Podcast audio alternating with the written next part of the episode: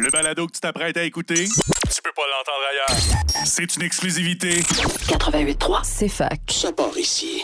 3 et c'est l'heure de Ludo Radio.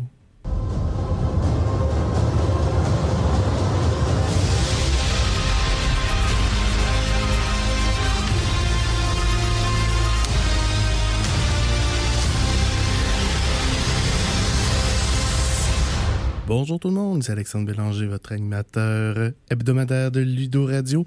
Bienvenue à votre 30 minutes de discussion sur les jeux de société. Et je suis accompagné cette semaine de un invité et mon collègue habituel, Alexandre Racine. Salut Alexandre, comment ça va?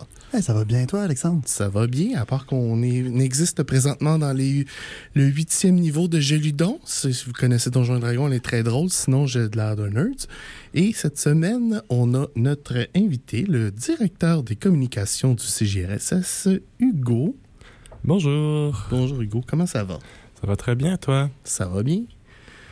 Cette semaine, on va, comme d'habitude, vous jaser de nos événements et de, faire notre petite poutine du club de jeux de rôle société de Sherbrooke. Et on va vous discuter d'un jeu sur la table et on va parler de nos coups de cœur. Donc, petit changement de- de dynamique d'émission maintenant. On va commencer avec nos petites affaires qu'on a à annoncer. Ben oui, euh, comme je l'annonce un peu à chaque semaine ces temps-ci, on a une soirée board game toutes les semaines. On en avait une hier, mais on en aura une la semaine prochaine. Puis là, vous vous attendez à ce que je dise mercredi. Mais non, cette semaine, ça va être le mardi. Donc, euh, avis aux intéressés qui avaient de quoi le mercredi soir cette semaine, ben la semaine prochaine. Vous n'avez pas d'excuses, c'est mardi. Donc, euh, venez donc nous voir. au 1 0 0 01 301 la zone comme d'habitude Yes. on a On a autre chose. oui plein d'autres choses tu veux tu continuer Ben, je peux bien. vas-y Ben, euh, le groupe, euh, le CGRSS, fait quelques activités, puis on en a une le 31 mai qu'on organise, donc euh, on va avoir besoin de monde, Al. Peux-tu nous en dire plus? ben oui le 31 mai c'est la journée du personnel de l'université et pour le CGRSS c'est l'équivalent de notre Super Bowl parce que c'est cette journée là qu'on accueille 70 personnes des employés de l'université qui ont l'après-midi off pour faire plein d'activités qu'ils veulent. Et il y a 70 de ces chanceux-là qui vont avoir la chance de profiter d'animation et de la ludothèque du CGRSS. Donc, on cherche quelques bénévoles qui sont disponibles ce mercredi après-midi-là de environ midi et demi à 4 heures. Ça en fait du monde, puis c'est aussi long parce qu'il y a deux groupes, si j'ai bien compris. Oui, c'est ça. Il y a deux plages d'une heure. Euh, les bénévoles qui viennent ben, sont généralement euh, gentiment euh, récompensés avec euh, une petite collation gratuite. Puis, euh, ben, la- la- l'amour éternel de tous les, les officiers du club. En plus, euh, 70 personnes, pour vous mettre en idée les choses, ça fait cinq parties simultanées de, euh, euh, voyons, euh, Secret Hitler. Mais malheureusement, la plupart des jeux ne se jouent pas à 12, donc on parle plus d'une euh, vingtaine de parties en Oui, même environ. Euh, c'est dans, généralement dans la zone. On, on déménage certains groupes dans notre local. On délocalise aussi des fois dans les petits locaux en haut. Là. Euh, mais c'est... euh, L'année passée, ça a super bien été. Euh, puis ben, c'est euh, une grosse source de financement pour le club qui est auto-financé. Donc, euh, c'est sûr que si vous voulez nous venir nous donner un coup de main et que vous aimez rencontrer le monde et que vous aimez expliquer des jeux de société, c'est un événement extraordinaire. Cette semaine, j'ai aussi été euh, l'invité euh, de, de, de... Hein? J'ai oublié l'émission. Ben, euh, t'arrêtes lundi plus de faire de la radio, toi? Hmm? T'arrêtes plus de faire de la radio? Non, non, c'est ça. Ben, j'ai- manqué une fois l'autre fois, fait que là, je. Euh, c'est l'émission du lundi soir qui est animée par deux exécutants de la FEUS. Et là, je, je- je m'excuse d'avance de mon mon pet mental d'avoir complètement oublié ça. Mais elle va être en balado diffusion et euh, vous pourrez euh, vous pourrez écouter ce qu'on a jasé. On a parlé d'implication étudiante et ou de, de- de- d'organisme étudiant dans mon cas parce que je ne suis pas étudiant. Ah, c'est intéressant tout ça. Si j'ai bien compris, le balado devrait être disponible sous peu. Là. Ah, c'est déjà. Oui, ça devrait déjà être disponible. Je, si vous êtes sur le groupe Facebook, je vais mettre un lien sur le groupe Facebook dès que euh, I get my shit together. Désolé de l'anglais. Génial, je n'y manquerai pas. Euh, si vous euh, êtes euh, plus ou moins au courant de, de- de- des inventaires, des restocks et de toute l'histoire de Frosthaven, vous serez content d'apprendre qu'il y a cinq boîtes en vente libre présentement au Griffon. Si vous avez un cool 330 puis une petite brouette pour ramener la boîte jusque chez vous. J'ai le jeu personnellement extraordinaire. Je pense que Hugo peut en témoigner. Oui, pour avoir eu la chance de y jouer avec toi la fin de semaine passée, c'est vraiment un jeu incroyable, euh, vraiment pro- approfondi, complexe, puis qui me donne le goût d'y jouer longtemps. Euh, tu vas peut-être m'inciter à devoir m'en acheter une boîte moi-même. Je suis méchant comme ça. Euh, ça, sonne- ça tombe bien, ça fait un super beau segway sur à quoi on a joué cette semaine. Tu veux commencer, Hugo? Avec plaisir. Eh bien, j'ai justement pu jouer à Frosthaven en fin de semaine, ainsi qu'à Lords of Waterdeep, un jeu de stratégie et de gestion de placement de troupes. J'ai aussi joué à Small World, un jeu de stratégie compétitif, ainsi qu'à One Night Werewolf, un jeu de traître et euh, de bluff dans lequel il faut parfois découvrir qu'on n'est plus qui on pensait qu'on était. Ouh, intéressant. Je peux vous dire que à la partie de Lords of Waterdeep, Hugo m'a donné toute une run pour mon argent et j'ai gagné de 1 point sur un score de quoi 150 à 149, quelque chose comme ça? Euh, ouais, c'était vraiment serré. C'était une très bonne partie. Donc, je vais, je vais passer à ce que moi j'ai joué, étant donné que j'ai spoilé les bins. J'ai joué à Frosthaven avec Hugo, j'ai joué à Lords of Waterdeep. J'ai montré à un groupe à jouer à Gloomhaven. Et oui, je- j'incite les gens à dépenser. Et euh, j'ai joué à Doom Imperium avec les trois expansions dans une partie totalement épique. Toi, Alex? Ben, t'incites les gens à dépenser un peu, mais en même temps, de, euh, voyons, Gloomhaven, on l'a maintenant au club. Ben oui, on s'est fait donner ça. D'ailleurs, c'est avec cette copie du jeu-là que j'ai j'ai fait l'atelier. Donc, c'est quand même pas pire pour les gens qui voudraient l'essayer. Euh, moi, malheureusement, encore avec euh, le travail qui commençait, puis les préparations, j'ai pas joué à grand-chose. Euh, j'ai joué à Overcooked, qui est un jeu vidéo, mais euh, on pourrait l'associer à un jeu de société assez facilement. Un petit jeu chaotique où vous êtes dans une cuisine à couper des affaires puis à essayer de faire des plats avant que le temps n'échéance. Pas de jeu de société. C'est maintenant l'heure de sortir euh, vos chapeaux haute forme et vos chaudières à charbon parce qu'on va parler du jeu sur la table cette semaine. On l'a spoilé la semaine passée. Je dirais hypé. IP. Brass Birmingham.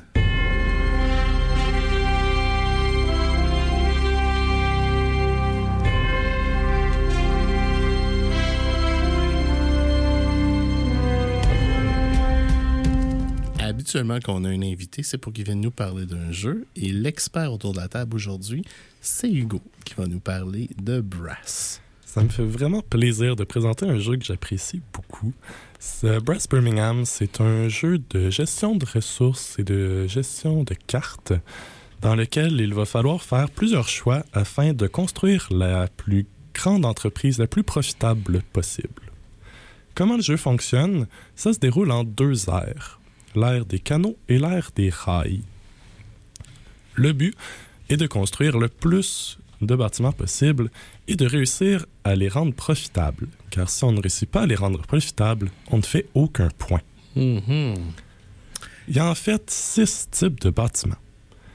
Quatre qui sont les euh, qui sont faits pour être vendus et deux qui sont faits pour produire des ressources. Nous avons les mines à charbon ainsi que les mines de fer, dont le but est d'être qui permet de produire du fer. Et ça, si je me trompe pas, charbon et fer, c'est utile pour les autres constructions ultérieures après. Parce Exactement. qu'en plus de payer de l'argent, on doit avoir accès aux ressources primaires pour faire. À l'époque de la Révolution, ça prend du charbon et du fer pour faire tout le reste.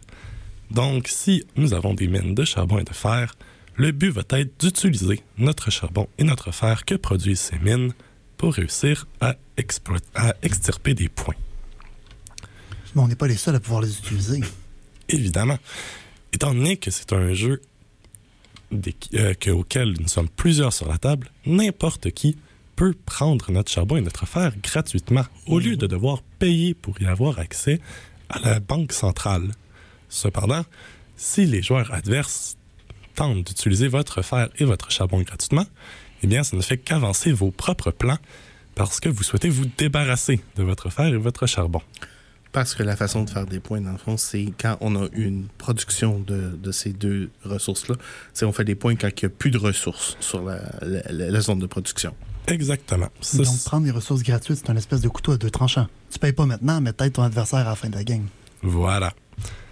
Pour l'autre type de vente, pour faire des points, nous avons des poteries, des manufactures et des productions auxquelles il faut réussir à vendre à la banque, justement. Pour ce faire, il va falloir s'y rendre. Comment on se rend? Ce qui m'introduit à ma prochaine mécanique, la construction de canaux durant l'ère des canaux et de rails durant l'ère des rails. Vous aurez l'option de construire des canaux et des rails pour vous rendre aux diverses villes et aux, divers points de vente. Il y aura sur la carte des points de vente qui permettent de vendre des relais ressources spécifiques, soit la manufacture, la poterie ou la, ou les productions. Si tu réussis à t'y rendre à l'aide de tes canaux ou encore des canaux de tes adversaires, eh bien, tu vas pouvoir le vendre avec la meilleure ressource d'entre tous, la bière. Hum, la bonne bière. C'est donc le quatrième building de production dont tu n'as pas parlé encore? Exactement. Il reste un building de production spéciale, la bière, qui, comme les deux autres, tous les adversaires peuvent utiliser euh, ce qui t'avance. Et la bière est ce qui permet de produire, ce qui permet de vendre nos ressources. Il faut un peu soudoyer euh, la banque centrale. Historiquement, c'est parce que les Teamsters fonctionnaient essentiellement à ça. Les Exactement. Teamsters qui étaient les gens qui transportaient là, les ressources là, d'une place à l'autre. Donc, avec la bière, vous pourrez vendre vos ressources à la banque centrale. On va devoir faire une petite pause parce que, comme de raison, il faut payer les, euh, il faut payer les billes. Mais euh, après, on vous revient avec euh, le restant de l'explication de comment une partie de Brass fonctionne.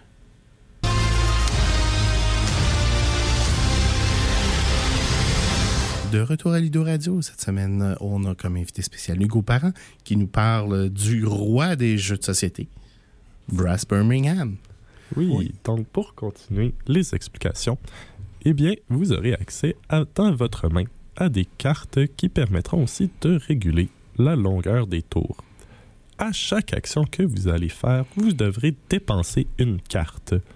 Ce qui fait en sorte que lorsqu'il n'y aura plus de cartes dans la pile et dans vos mains, l'ère sera terminée. Je pense qu'Alexandre avait une question. Mais je pense qu'Alexandre avait en effet une question.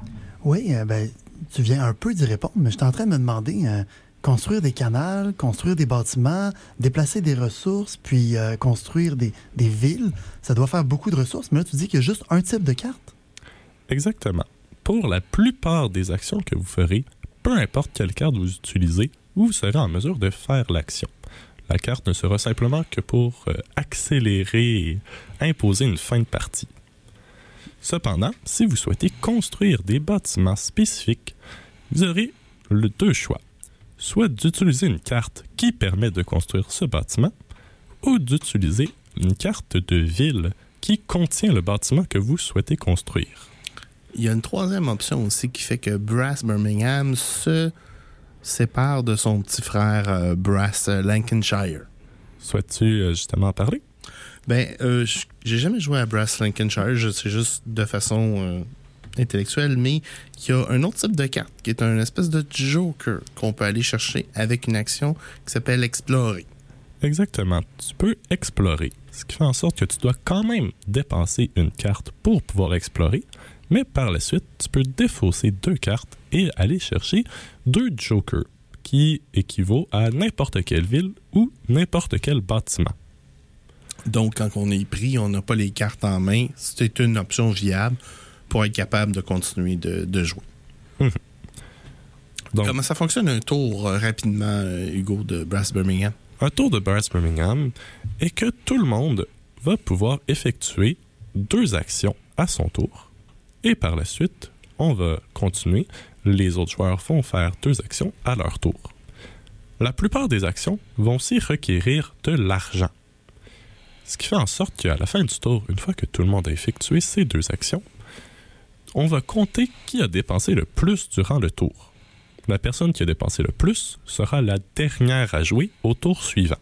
Donc, on réorganise l'initiative, le- l'ordre de jeu, en fonction là, des dépenses, avec la personne qui dépense le moins qui a, dans le fond, le choix de la première action à la prochaine phase. Voilà. Et euh, le jeu se passe à la Révolution industrielle, puis si je me souviens bien de mes cours d'histoire, c'était pas exactement une bonne ère pour être pauvre. Si je comprends bien, dans ce jeu-là non plus, euh, l'argent disparaît rapidement et c'est un problème, n'est-ce pas? L'argent disparaît très rapidement. C'est pourquoi vous avez aussi l'option de prendre un prêt à la banque. Hum, le levier financier, on aime tous ça. Évidemment, vous comprendrez bien qu'un prêt n'est jamais donné gratuitement, ce qui fait en sorte que vous allez devoir par la suite avoir des redevances à la banque si vous ne réussissez pas à vendre suffisamment. Mécaniquement, ça fonctionne. On prend 30, c'est 30 livres, dans le fond, c'est des, des pounds, des British pounds. Et euh, on réduit notre, euh, notre revenu. Mhm. Et ça peut faire qu'on peut aller dans un revenu négatif. C'est super le fun au début. Le but, évidemment, est d'avoir un revenu positif pour recevoir de l'argent à la fin de chaque tour, mais si jamais on tombe dans un revenu négatif, il va falloir en redonner. Le temps file, mais vraiment rapidement. On va parler de son ranking BGG. On l'a dit, c'est le roi numéro un sur BGG. euh, avec un score de 8,79 la dernière fois que j'ai regardé. Euh, euh, un poids de 3,9 au niveau de la complexité. Donc, pas, un jeu très simple, mais quand même intéressant. Si vous intéressez des 95 en anglais et 120 en français au Griffon. Maintenant, pourquoi est-ce qu'on l'aime, ce jeu-là? Personnellement, j'aime vraiment beaucoup ce jeu parce que c'est un jeu compétitif qui nous permet d'exploiter les stratégies de nos adversaires et d'utiliser leurs ressources et leurs canaux pour pouvoir se développer plus soi-même.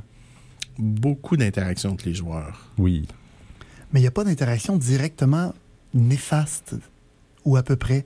Pas C'est- quand tu te fais prendre, prendre tes barils de bière. Mais même là, tu viens de faire des points. Fait que Oui, c'est pas les points que tu voulais avoir, mais c'est des points quand même. effectivement. Donc, il n'y a pas de purement agressif. Il n'y a pas de je te vole tes cartes, je te vole tes ressources. Si je prends tes ressources, ça te donne des points. Moi, c'est quelque chose que j'aime dans le jeu, que même s'il y a beaucoup d'interactions, tu te sens jamais carrément écrasé par les autres puis bullied un peu. Effectivement, la seule façon de se peinturer dans un coin avec ce jeu-là, c'est essentiellement de, de, trop s'endetter. Mais si on s'est endetté, normalement, on a des, des moyens pour aller faire quelque chose par après. là. Mais oui, tout à l'heure, quand tu parlais des euh, incomes négatifs, on peut effectivement tomber dans une spirale de la mort où à chaque tour, il faut prendre un prêt pour pouvoir payer le prêt de la dernière fois. Moi, personnellement, c'est euh, un jeu quintessentiellement européen. Euh, pas l'ombre d'un DSS face là-dedans. Je trouve ça merveilleux. Euh, on a relativement un bon contrôle de notre destinée aussi. Donc, si vous n'aimez pas trop le random et que vous aimez la compétition, c'est presque une partie d'échecs. Mais Un ça jeu se ben, joue ben, à ben compliqué. plus que deux aussi. Oui, oui. ça se joue jusqu'à 4. 2 à 4 avec Sweet Spot 3 ou 4. Voilà. Euh, moi, pourquoi je l'aime, c'est que malgré qu'il est assez complexe, il s'explique somme toute bien. Puis quand on joue un premier tour, c'est vraiment parti. Puis si on n'a pas beaucoup de temps, comme je disais la semaine passée, on peut arrêter après l'ère des canaux. Il y a une manière pour compter les points après juste faire des canaux. Donc on peut régler la game en à peu près la moitié du temps. Ce qui peut être pratique quand ben, on Puis est c'est une partie d'à peu près quoi euh, complète? 1h45 minutes peut-être? 1h45 à 2h. dépendamment de, de, de, bien sûr de ajuster avec qui on joue en fonction de ces personnes ces, ces personnes passent plus de temps sur le jeu ou sur le téléphone Euh, je pense que ça fait le tour pour Brass disponible au club euh, pour un prêt si ça vous intéresse Ou pour jouer sur place mardi prochain. mardi prochain effectivement c'est maintenant l'heure de nos coups de cœur Alors, on commence avec notre invité cette semaine, Hugo. Deux minutes pour nous parler de ton coup de cœur de la semaine. Mon coup de cœur a vraiment été Frosthaven, euh, que je me suis fait présenter. Une belle alternative, je dirais, à Donjon Dragon, qui est un long jeu de rôle. Hum, Frosthaven m'a vraiment convaincu qu'il est possible de faire un jeu purement mécanique qui est préfabriqué, euh, disons-le ainsi, euh, qui donne quand même une grande rejouabilité et beaucoup d'aventures et d'émotions. Beaucoup de gestion dans Frosthaven, mais il y a des applications compagnons pour vous aider. Il y a même une application avec un narrateur qui s'appelle Sean Bean. Vous en avez sûrement entendu parler de cet acteur-là. C'est euh, Boromir dans euh, Le Seigneur des Anneaux, qui narre euh, d'une voix de maître.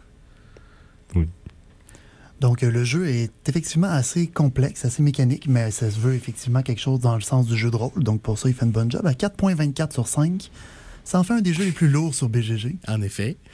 Euh, mais sa note est conséquente, à 8.7. Est-ce que la note est méritée? Plus ou moins. Euh, c'est en fonction des classes que vous jouez. Mais par rapport à Gloomhaven, qui est essentiellement la même mécanique mais améliorée, les classes de Frosthaven sont vraiment plus difficiles. Alex Racine, ton coup de cœur de la semaine.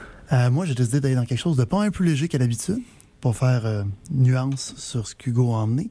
Euh, moi, ça va être Shadow Hunter, qui est un petit jeu à rôle caché, un peu dans le sens de loup-garou, plusieurs personnes connaissent, ou Secret Hitler dont j'ai parlé tout à l'heure. La grosse nuance avec ce jeu-là, c'est que chaque personne a un rôle. Il y a personne qui va être un citoyen quelconque, euh, un, voteur du bon parti. Tout le monde a un rôle, puis il y a une mécanique associée à ce rôle-là qui peut ou ne pas devenir plus forte si tu révèles ton rôle. Mais il y a trois équipes. Il y a les neutres, il y a les Shadow Hunters, puis il y a les Shadows, qui sont des êtres maléfiques, loups-garous, vampires, autres, qui ont tous des pouvoirs particuliers. Puis le but de chaque équipe, c'est d'exterminer l'équipe Evil pour eux. Donc, les Shadow Hunters, les Shadows, les Shadows, les Shadow Hunters. Puis les neutres, leur but, c'est d'être encore en la vie enfin. La mécanique est assez légère. Oui, à, Euh, 8 po- à 1.8, pardon. C'est ça. C'est du. euh, dans le fond, c'est essentiellement euh, un, un jeu de- de- d'attaque avec carte, euh, zone. euh, ça s'explique en, je vous dirais, 5 ou 6 minutes, contrairement à Frosthaven, où vous avez une bonne heure d'explication pour faire euh, le tour ou un manuel d'instruction de 80 pages. Mais il se vaut quand même une bonne note à 6.8, ce qui est décent pour un petit jeu comme ça. Pour un petit jeu comme ça, c'est par- c'est effectivement très décent. Et toi, Al? Mon coup de cœur cette semaine, euh, je reviens dans mes amours. C'est euh, Dune Imperium avec ses expansions, donc euh, Rise of X et euh, Immortality. Immortality qui vient juste de devenir disponible en français. Euh, Rise of X qui va la- la- l'avènement X en français qui va revenir sur les tablettes bientôt. Hier soir j'ai eu la chance de jouer une partie épique avec mes amis. C'était très agréable. Cependant, je, me, délude toujours de dire Ah, c'est un jeu d'une heure et demie. Non, non, c'est un jeu de. C'est un, bon deux heures et demie, trois heures. Fait que euh, préparez-vous si vous jouez à ça. Mais oh my god, le niveau de profondeur, les, euh, les options qu'on a, les stratégies qu'on peut adopter dans ce jeu-là, spécialement avec les expansions. Merveilleux. Les extensions rajoutent quand même beaucoup de contenu puis un peu de balance, de ce que j'ai compris. Oui, oui, spécialement dans, dans tout ce qui est euh, la- l'aspect deck building du jeu, où euh, avec Immortality, on est capable d'aller chercher totalement une no- nouvelle catégorie de cartes qu'on ne paye pas avec la même, euh, ressource. Puis, dans le fond, Rise of X amène beaucoup, beaucoup de mécaniques, d'épuration de deck et de trucs comme ça. OK, c'est très intéressant. Parce que je dire que ça avait déjà été ton coup de cœur, mais là, tu rajoutes une nuance intéressante. Oui, je rajoute une expansion et Deux, en fait. Oui, et Dieu qu'on va aller les chercher au club. Je vais me battre contre le restant du conseil exécutif, s'il faut. Ça sera pas nécessaire, je pense bien. Non, effectivement. Euh, Puis ça tombe bien, on a des achats de club qui s'en viennent bientôt parce qu'on, pour les portes ouvertes, on a généralement hab- l'habitude d'aller garnir notre ludothèque. On va vous tenir au courant, c'est quand même pas la semaine prochaine. Cependant, c'est l'heure de la mauvaise nouvelle.